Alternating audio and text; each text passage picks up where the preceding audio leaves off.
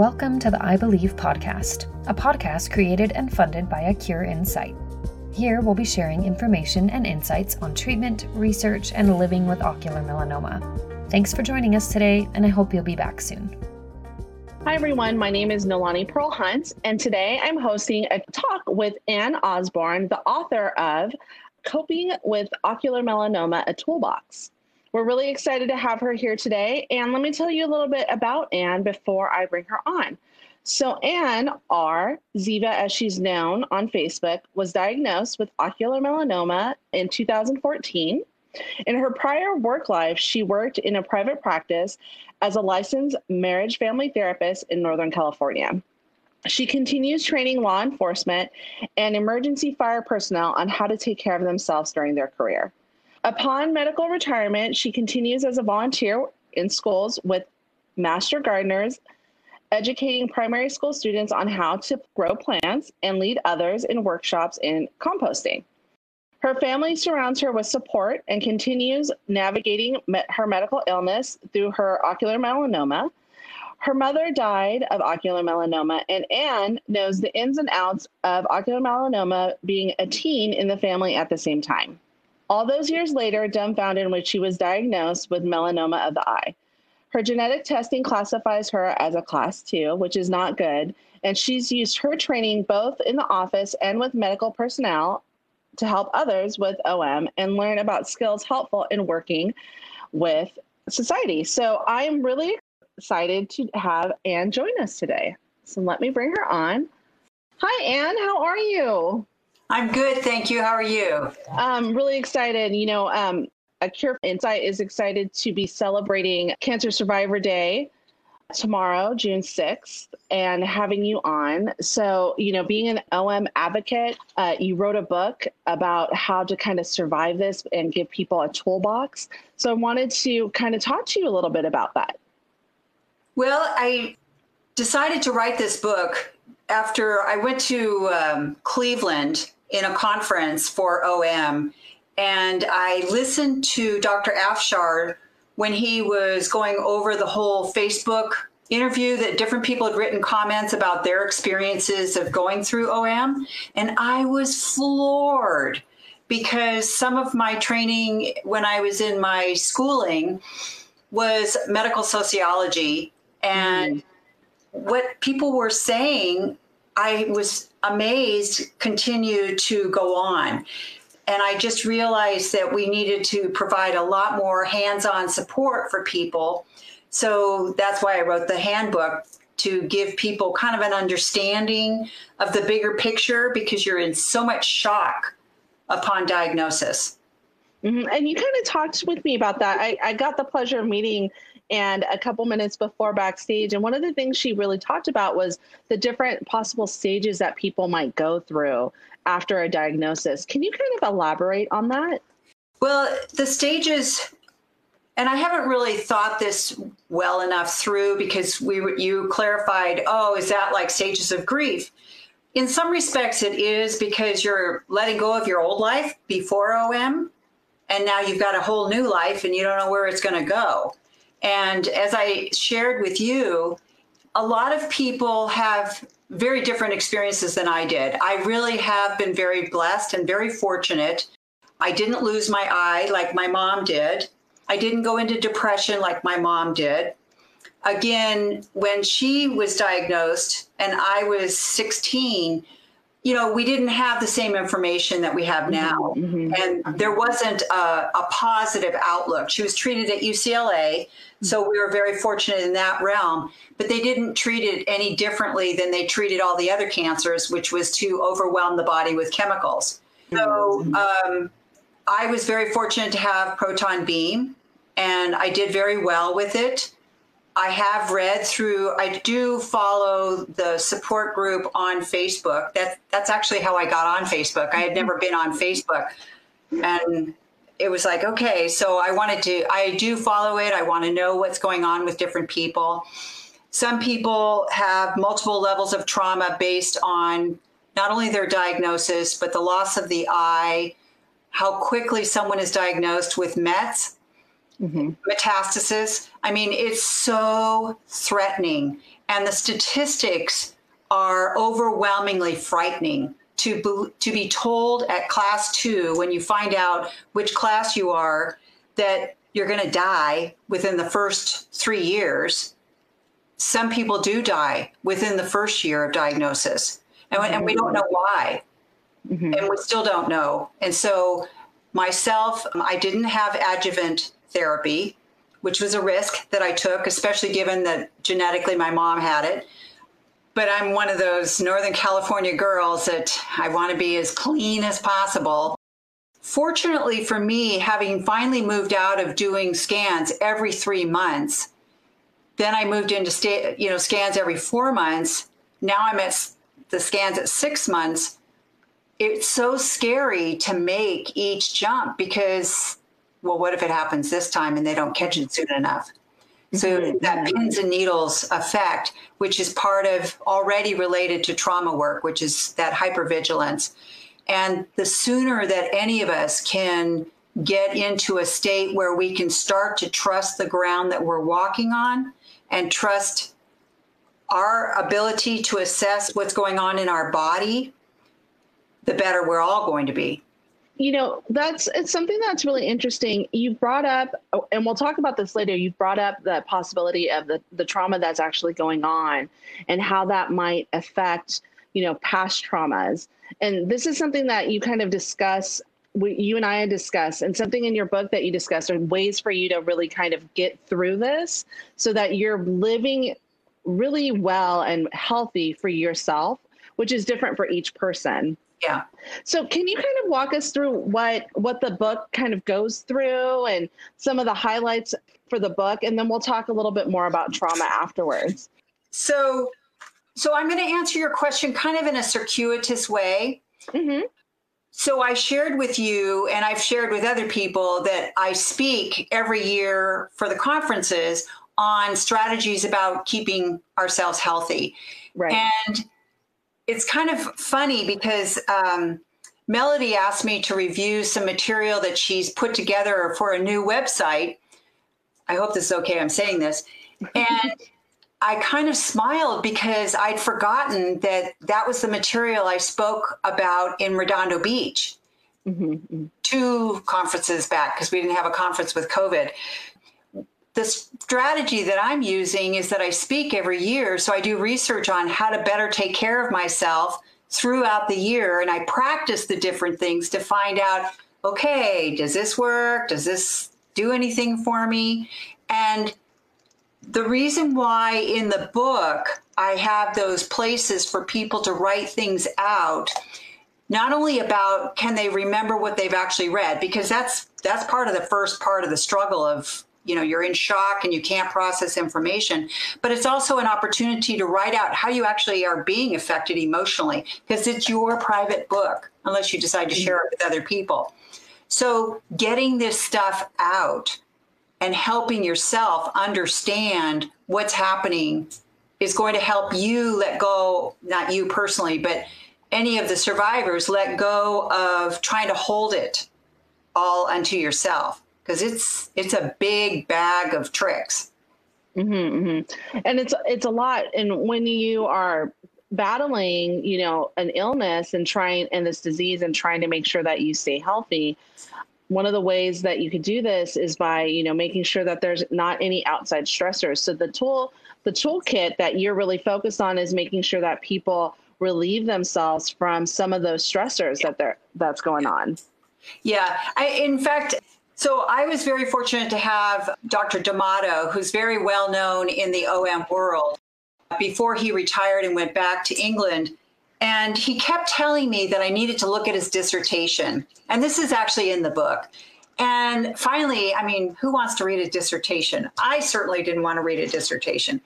But I finally read it, and the biggest pieces were about social support, that it's critical that we have social support. And it's not necessarily that the other people understand. Like some, I would say almost all of my personal relationships have been affected because people don't really understand what, what I'm dealing with. I finally let it go for the most part. I, I have, you know, my close buds that are close to me I'll tell them what's going on, but I don't tell other people because I get upset because they don't understand and they don't understand the magnitude of what I'm dealing with. And all it does is make me feel bad. So it's like, okay. But the other piece that I didn't mention is if there is pre existing trauma, mm-hmm. this material ricochets off that pre existing trauma. So if there's a mm-hmm. history where my audience already knows I came from a bad background, my mom really did have a lot of other problems besides OM. And mm-hmm. so I needed to recognize how to separate out what was pre existing trauma from my mom and my connection with her, as opposed to the OM and being affected to the day to day stuff. It also plays out in a what I think is an important piece around how I'm being treated, how other people are being treated by the medical professionals. And if that if I don't feel like I'm being heard, understood, and respected, I need to find someone else who will hear me. And that's easy for me to say because I live three hours away from a major city. So I can drive to it. I have to spend the night, but I can drive to my appointments. Other people have to fly in to mm-hmm. their big appointments, and they may not have the variety of choices that I have. So I understand that if you live in the middle of a state where there's fewer providers, the way I've always identified my stuff is that if I have a professional that has the expertise, I don't necessarily need the bedside manner. I'll find someone else that'll give me the bedside manner. Right. And, you know, you mentioned a little bit about the traumas, and thank you for sharing that. I know that, you know, it's always uh, uncomfortable sometimes to share about past histories, but I think it's an important thing that we point out because as your body is going through this, your body's not only going through this, through this, but also it's your mind and your heart that are going through this. So you mentioned about the traumas and past traumas possibly kind of glomming on to this process that you're going through or your toolbox and your book works through that ability to kind of separate the two out, correct? It does to the extent that this is a beginner's manual. Mm-hmm. You know, if so, it would be an opportunity that if someone walked in with this book to me, for, for me as a therapist to see and I've had lots of clients do this with me that, okay, I want you to read these books. I want you to be able to speak this author's language to me. I take, mm-hmm. as a therapist, I will take that responsibility on. If I'm not willing to do that, I will say that. Maybe I'm too busy or I'm teaching at the same time or it just isn't going to be a good match for us. I tell the person, okay, this isn't going to work, but here's some referrals. This is about you advocating for what you need so trauma is a very big, big word now. And mm-hmm. one of the one of my side roles that I'm doing in my volunteer work is I've taken on a major project all on racism. So I'm diving deep into trauma about intergenerational work that we can be traumatized and carry trauma with us that we don't know anything about. A lot of people will say, "Oh, I had a normal childhood. My mom and dad loved me." But little did I know that oh, my grandmother lived in a country mm-hmm. where there wasn't enough food, there was threat of bombs, there was, you know, no medical care. That that trauma gets passed on genetically to me. Mm-hmm. And you know, and this is where you and I, you know, are kindred spirits because of the work that I do in um, in DEI work and the consulting. This intergenerational is passed through your DNA. Yeah. And that is something that maybe you didn't realize until you have this diagnosis.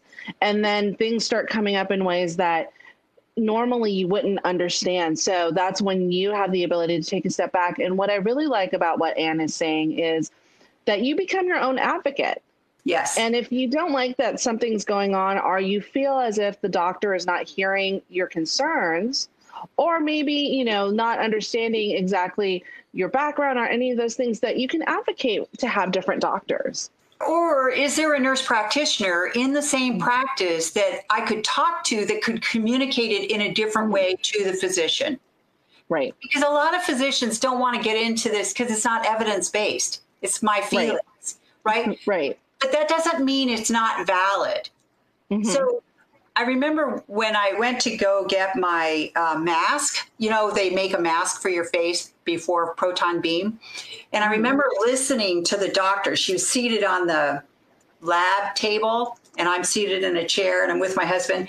And my eyes are scanning across, looking at all the different things in this lab. And I land on this chair. I've already told this story in the past, but I looked at this chair and I'm like, oh my God, that looks like an executioner's chair. And what I tell the audience that's already heard this, I forgot that the guy that designed the chair was in the room. And he was very proud of that chair. But as a woman seated in that chair, you're strapped in. Mm. Every body part is strapped down. And so, wow. not knowing that ahead of time, that was, you know, thank God I know how to be able to calm myself down and calm my energy down to kind of flow with what's going on. But if you don't know that that's going to happen, that's not good. No, that it, sounds like a really scary situation and could cause a lot of, you know, that that trauma that is deeply rooted down in your body to come back out. So that's one of the things that you really focus on is being aware of not only possible past traumas, but just the way that you're feeling in the moment to be mm-hmm. able to, it's okay to advocate for yourself and say, you know, can we take a moment to, exactly. you know, readjust so that you can get in the right space because that's really what's beneficial for your recovery and, you know, moving towards a survivor. Now, I see there that you have Survivor and Thriver. So I would love to hear about what thriving looks like and, and why you put that on your kind of who you are. Well, Survivor is a stage. Thriving is kind of like graduation. So, thriving, for me personally, I don't want OM as my identity. I have mm-hmm. other parts of my life. I'm a married woman. I've let go of my career. I had to refigure out what am I going to do to be contributing in the community and still protect my immune system and all this stuff. So, thriving is personally for me is being able to make contributions to my community and to my friends and making sure that I'm staying present for other people and my family's needs. So, thriving is kind of like putting the flowers, you know, putting flowers on the table. Thriving is looking for the color in life, you know, mm-hmm. uh, making sure that even though the circumstances, like everybody knows that I live 14 miles from Camp Fire, and Camp Fire was going on mm-hmm. when I spoke in Florida. That's my community. Those are my law enforcement and fire people. How do I contribute to them when something is so catastrophic at that level. So it's it's recognizing proportionately speaking how my life is being affected, but also that I'm in the realm of everybody else's lives too. Mm-hmm. It's it's being really self aware of not only what's going on in your your direct sphere, but then also on the outside of that. You know, you talked a little bit about another way that you thrive is that you have like a very strong circle of friends and family that you kind of keep to. But what you also kind of recognize is as you started to go out of that circle that people weren't understanding. Could you kind of talk a little bit about that? Yeah, I remember being very disappointed with one of my very, very close friends because she's a clinical psychologist. She and I have been together for 35 years. And it's that understanding from her part, well, you you've made it three years, you've made it five years, it's over, isn't it? And and I read that in the Facebook. You know, a lot of people, their hearts hurt deeply because a family member doesn't get it.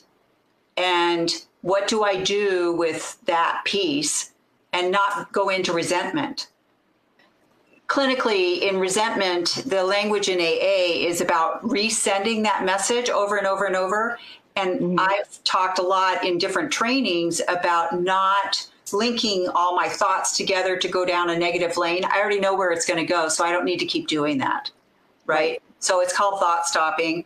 And so the more that I can stay out of that negativity and recognize that that's their stuff, not mine, mm-hmm. and not put that on them. So that's a hard thing to do, right? You know, I think for a lot of people, and especially when you're going through something that's so traumatic, you know, I think for a lot of people, um, they just don't understand until it's really right next to them. And sometimes, even when it's right next to them, they don't understand.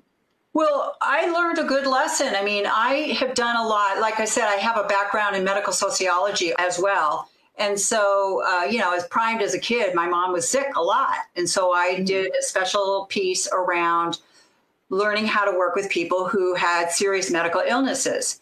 Well, I did that for decades throughout my practice. And I thought I really got it. I thought I understood it until it happened to me. Right. And it was like, oh, scan anxiety is a real thing.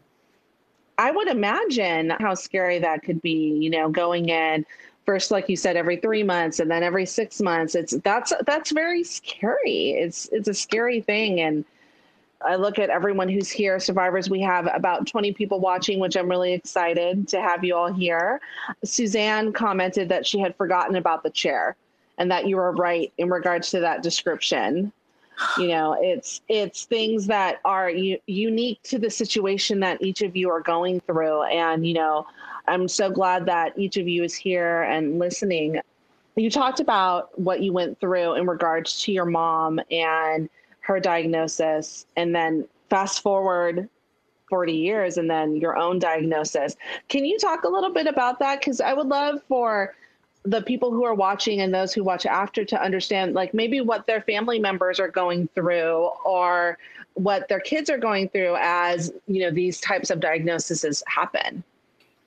Well again it's a personal story but i remember sitting in the ophthalmologist's office. I used to go every year. I, I was a student so i paid cash to go see the ophthalmologist. And i remember when i was about 35 the doctor said, Oh, you don't need to keep doing this. I said, Oh, okay. So I didn't. I stopped, like most of us. And I remember I told my girlfriend, a nurse, that I was having these flashes. And she said, Oh, you may have torn your retina. So you need to go in right away. And the response I got from the receptionist when I called, I thought, Oh, we'll book an appointment in a couple of days, you know, no big deal. No, you're going to be seen today. Oh, wow. And then mm-hmm. the doctor kind of looked at me and he goes, I think you have a melanoma. And he leaves the room. He's in his little doctor outfit. He leaves the room. And I remember sitting in that chair. I'm in there by myself and I'm just kind of looking around going, I've heard that word somewhere. That what melanoma? And then, you know, as you're seated by yourself and I go back through the deck, oh my God, that's what my mother had. So yeah, that was pretty shocking. And, you know, one of the questions that we did have come up is how do you, and I know this is your own personal experience, but maybe how do, how might people be able to manage that anxiety either during their scans or as scans are coming up? Like what things that have you done or suggest in your book or things that possibly could help people during that time of that high anxiety? So I I still stick with it. I've never opened my eyes in the machines. It's it's kind of this thing. I just don't want to do that. It's not that I'm afraid. It's kind of like one of my little rituals. When I undress, when I take my clothes off to get into their hospital stuff, I'm all I'm sitting and waiting and I'm just deep breathing. I'm dropping into just calming my body and staying present. I'm a meditator, so I will mm-hmm. drop into just concentrating and trying to just stay in the moment. I think it was Anne Lamott, this wonderful writer, who says, Don't go up there. It's dangerous up in that attic. And it's mm. true. Yeah. Mm. I mean, it, could it be this time? I mean, we can really jack ourselves up. They call that the white coat effect. That's it mm. from uh, going to doctor's offices. Your blood pressure will go up. So I concentrate, I everybody knows I talk about doing the two toes, you know, scrunching your toes back and forth because it keeps the frontal lobes online and the amygdala that's in the middle of our brain, that's the lizard brain and it can't come out and put me into a panic. mm-hmm. right? So I'm I'm able to be able to just kind of flow with they're late, or we have to redo this, or they don't have the right kind of earbuds. They they don't do listening to music anymore. I've had so many scans now. There's a different story for every one of them. So it's like oh, okay. So yeah, being able to flow. Yeah, and it's really important to keep that part of your brain, the amygdala, kind of uh, engaged during that time because that's really when you can either freeze or you flight or you know fight during those times, and that's and then it takes your body to new levels, and you know it just really kind of focus on you know keeping your body calm. And there's this really great app for meditation that I've used. It's called Balance I don't mm. know. Um, if, and it's great because it gives you little day resets. There's really quick meditations. There's meditations awesome. based on everything. So that's another tip that you could also use. If someone's looking for a therapist that kind of understands, you know, these kind of diagnosis, what should they look for? Or what kind of questions should they be asking in order to see if that therapist might be a good addition to their medical care? Very good question. Very good question. On the phone, read yourself.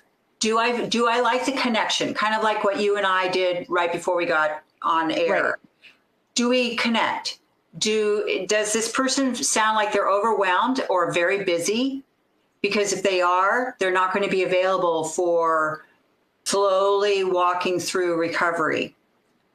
Do they have a background in working with serious medical illnesses? What kinds of training do they already have in trauma work? Not just graduate level, but do they know how to work with the body? Now, the kind of work that I was trained in down in the Bay Area, I did some hands on work, but a lot of therapists in a lot of areas in the United States, especially in California, don't want to do touching the body. You need to know are you comfortable with your body being touched by someone that you don't know or not? as a therapist, I wasn't really comfortable because we'd spent so many years don't touch the body kind of stuff. So, uh, do they understand how neurology works?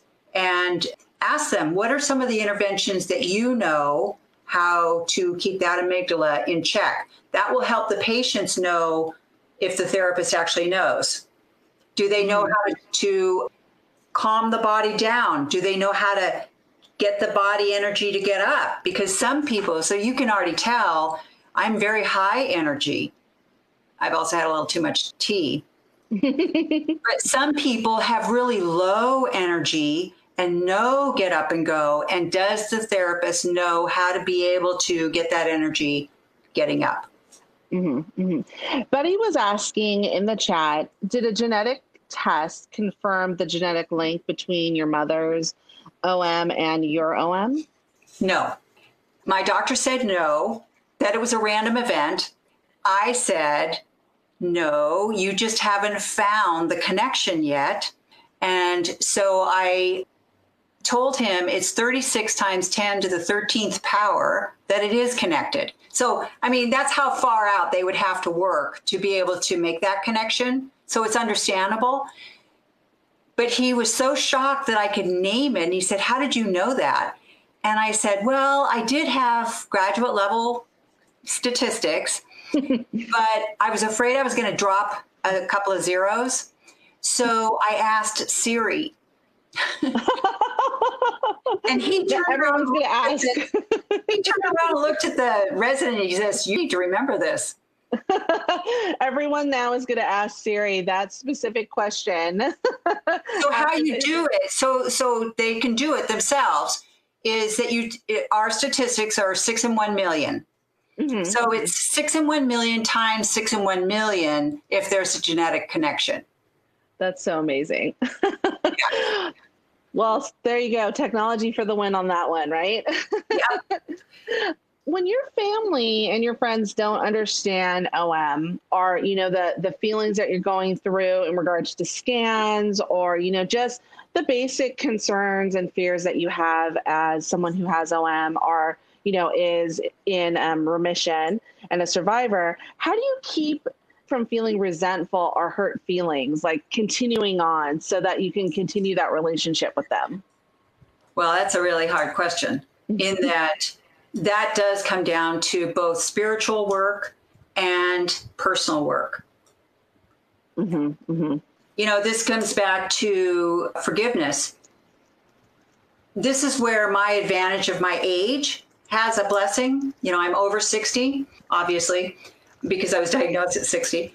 So I want my relationships to continue. And so it's up to me personally to figure out what I'm doing, whether whatever religion it is, to hand that over because it's not my place to have judgment for those other people. And what that does, there's actually an out for that for me personally. What that does is it gives me back the power around my own process. Mm-hmm, mm-hmm. Those people, for whatever reason, are not able to get there. And I have the opportunity to figure out how to be as graceful as possible in releasing them from my expectations. Mm-hmm. Now that's a process. It's it's mm-hmm. not push this button and it's fixed. It's not. It's regular work on my part because I do have people. Obviously, I have people like that in my world. And and I'll tell you, I mean, I'm thinking of one person in particular who is a very close family member. And the truth of the matter is, is that it's her fear about recognizing what this does. She doesn't want to lose me. So that's why she can't take it in as to what this really means. Right. And you know, and that's kind of meeting people at where they are, right? And and you can make that choice for yourself whether it's you know, right now in my space, I don't want to meet them where they are. So I'm not going to as I go through this next stage like you were talking about and maybe a stage later you might want to come back to them and meet them where they are. So so this also piggybacks on what I did in the book about values and and clarifying what kind of values are important to me. So I use the name of the value that's important to me is grace. That value is critical to me. It, my name actually means grace and means mm. grace. And so mm. it's an important value for me to do the best I can to maintain a graceful stance my husband would agree. I'm not always there. And that's okay. Because you also yeah. give yourself grace. Like that's yes. the thing. Not only are you giving others grace for being where they are, you as a person also give yes. yourself grace. That's an important thing. it is.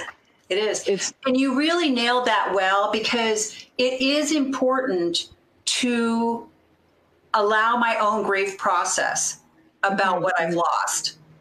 I've gained so much. You know, I've I've learned volumes in this journey.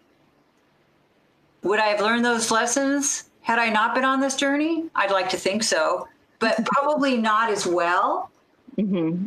Well, and th- and that's the thing, you know, uh, with each journey that you get a different line of lessons, and you had mentioned this, like getting caught up in what could have been is you know really kind of dangerous psychological experience for yourself right coulda woulda shoulda right and looking forward is really how you've been able to thrive and survive through this whole kind of um, diagnosis suzanne is asking if you have a list of qualified specialists that maybe deal with cancer traumas, or is there a website that you can um, suggest for people to go to?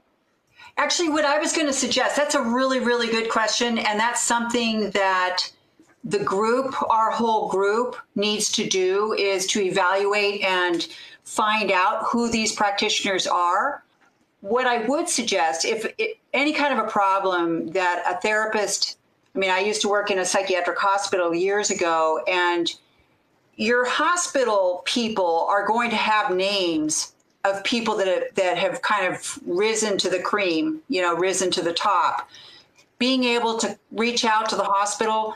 It turned out that when Dr. Damato wanted me to read that dissertation of his, he also wanted me to go see the psychologist that specializes in cancer. So a lot of the hospitals, the teaching hospitals, will have therapists on staff.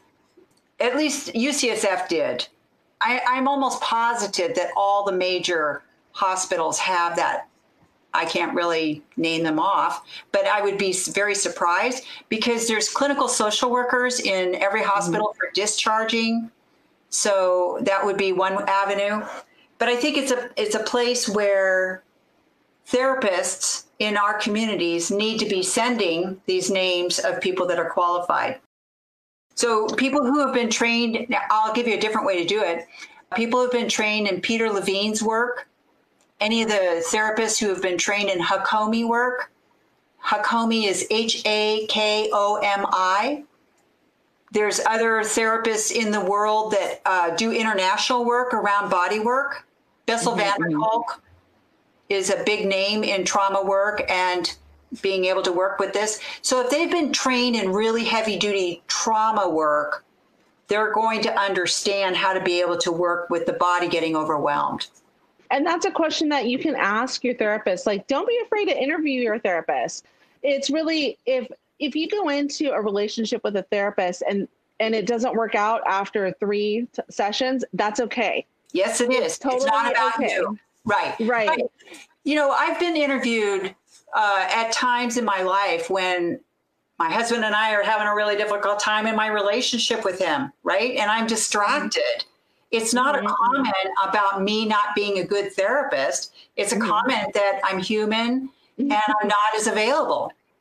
Yeah, therapists are human, and that's the thing. So sometimes it might work, and other times it might. So don't be afraid to ask those questions. Many of the Facebook users, so Peggy saying many of the Facebook um, members in the group are younger people.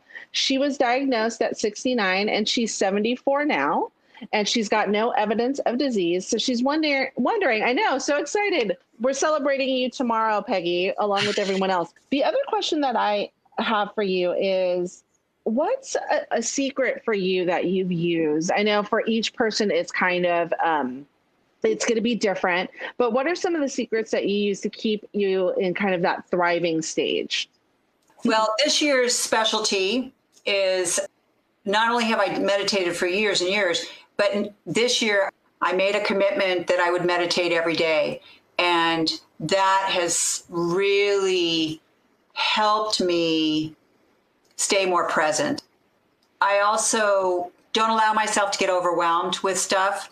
So I tend to be, I'm, I don't tend to be, I am a very busy person. I'm involved in a lot of activities, but I'm recognizing that that overscheduling is problematic. And especially given the context that we're all going through now of coming out of COVID.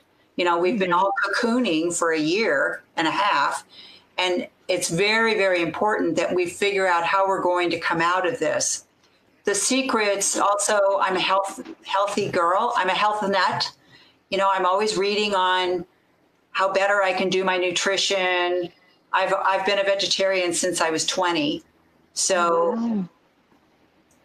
So that's always been my orientation and to be honest i feel very blessed that i get to to spend a lot of energy around how to improve the quality of my life that's a big thing. And you had mentioned it before. One of the things that you were able to do was kind of in a very quick turnaround way, you were able to stop working, retire, and really focus all of your energy on getting well. Yeah, I would not have been able to work. I I think that clinically, I have a couple of people still um, that I still see, but I honestly believe that some of my clinical work was not the best because I was in shock for so long. How much of that was related to the proton beam radiation? I don't know. Right. And you actually just answered a question that someone had asked, which was what kind of treatments did you have during your time? So, proton beam radiation, was there any other treatments that you went through? Not really. I mean, people who have proton beam know that they have little stitches that are put in their eyeball to, put, you know, for placement for markers for the physics. And I had to go and have another little surgery after that for that. But that was no big deal, really. And that's what I mean about how I've been graced in really getting through this whole thing. I've had very mm-hmm. few consequences. And no met, um, metastazations too. Someone else had asked that.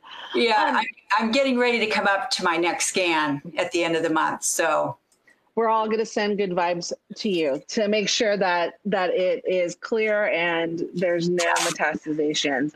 One of the questions here too is what would be a first good step for someone who is becoming healthy, who has gone through, there's no evidence of disease. Now, what would you suggest that they start to do as their kind of first steps out as a survivor to become a thriver?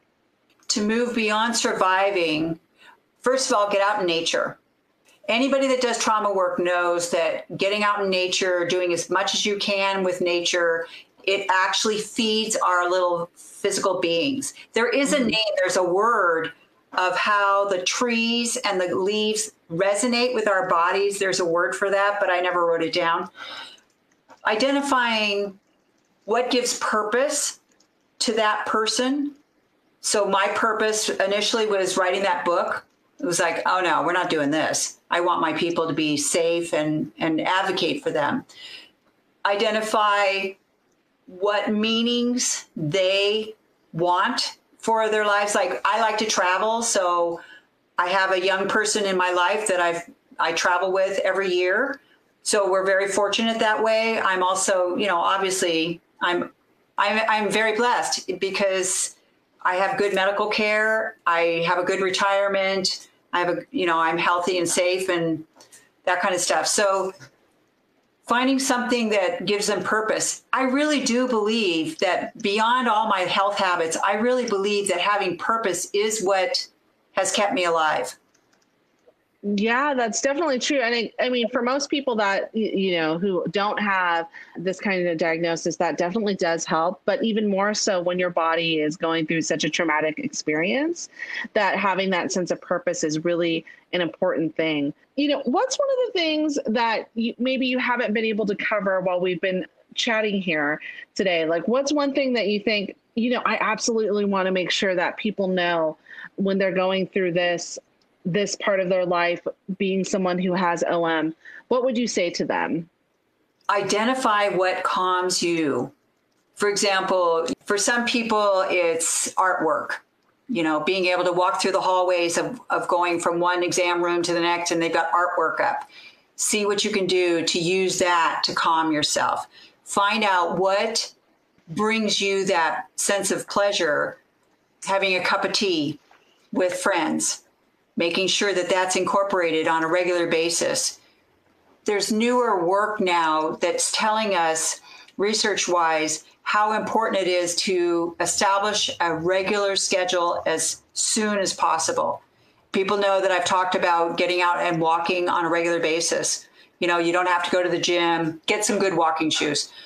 Beyond that, breathing, relaxing the body, doing self care that helps you and make connections because really it's about our connections with each other that's way more important than anything else. Thank you so much. And it's been such a pleasure to get to know you at the beginning. Well, it was just us and with everyone here. We're really excited about you and your book. And anyone who wants to purchase the book can do so on the A Cure um, for a site and we've put the link in the chat a few times. Oh, and Peggy actually has a question I'll get to right after. And Anne has graciously offered that all um, sales from the book on uh, Cure for a Site's website go directly to the nonprofit. So thank you so much, Anne, for that. Peggy is asking Is age a factor in the occurrence of OM? I think in the past, we thought that the median age was 60 to be diagnosed. And so we thought it was an old person's, but we've been seeing reports, at least I've been seeing reports on Facebook of adolescents being diagnosed. We know of a child in England, we know who he is. He's had it all his life. It's not an old person's disease anymore. We know of young adolescents that are being diagnosed. We know that people are in their 20s and in their 30s. And those people, they are the ones that really are going to need more support. And they really want to find people that will help them understand their process. Because you know, those of us 60 and older, you know, we, at least I, I will speak for myself, it's in a context. I've lived most of my life already, mm-hmm. right? And I haven't carried this burden. My mother provided that opportunity for me to be acquainted with it, but I got to put the burden down for 40 years. And then I picked that burden back up. The young people and their families, wow, it's a it's a burden. They're going to need to figure out what to do to create a package around it, but to continue to prosper and thrive in a way that yes, it's true, I've got to deal with this, and it's not unique to us. You know, lots of people, sadly to say, carry very heavy diagnoses and they have a thriving life. So mm-hmm. I don't mean to make light of it at all. Well, and I think that, you know, it kind of goes back to what you were saying, and Candace talked about this is a sense of purpose, living that healthy lifestyle for you and connecting to people, no matter what your age, in regards to this diagnosis, because you can go it alone, you can, but it's so much easier and brings that, you know, re- some relief to you if you have that connection all around you to help you through this time. You need to make those connections. I had this conversation with myself about would I be alive today if I had done this on my own? I married late in life and I was a survivor and a striver and I could do just about anything. I've, I've done some amazing things as a woman and a small woman at that. The long and short of it is we are social animals we it's meant for us to make connections and so the people that are in my little circle now were not the people 15 years ago before my diagnosis. I knew them, I knew of them, but they've come to the forefront because I can trust them. They keep my confidences. I don't have to talk about this stuff all the time. That's another thing that I didn't do was talk about it all the time. Relationships are a two-way street. And so I need to also be aware that other people have their lives and their stuff too. So mm-hmm. the richness and the tapestry. So I got way off target here. No, uh, that was perfect. And and it's been such a pleasure getting to know you before and during. What a great treat to have you on. And the book can be purchased uh, through the A Cure in Sight website. Uh, those of you who are watching us internationally, if um, you would like to get it shipped internationally, the best way to do that is through Amazon and they can ship it to you internationally. Anne has offered to come back. So let us know if you want Anne to come back. Thank you so much, Anne, for all the work you do, not only in OM, but also outside with uh, first responders and making sure that they are able to get the care they need. Thank you so much for joining us today on the I Believe podcast please make sure to subscribe. And if you're so inclined, send this episode over to friends, family, and share on your social media to help spread awareness around OM. Feel free to follow us on Facebook or on Instagram at A Cure in Sight. Thanks so much and have a wonderful day.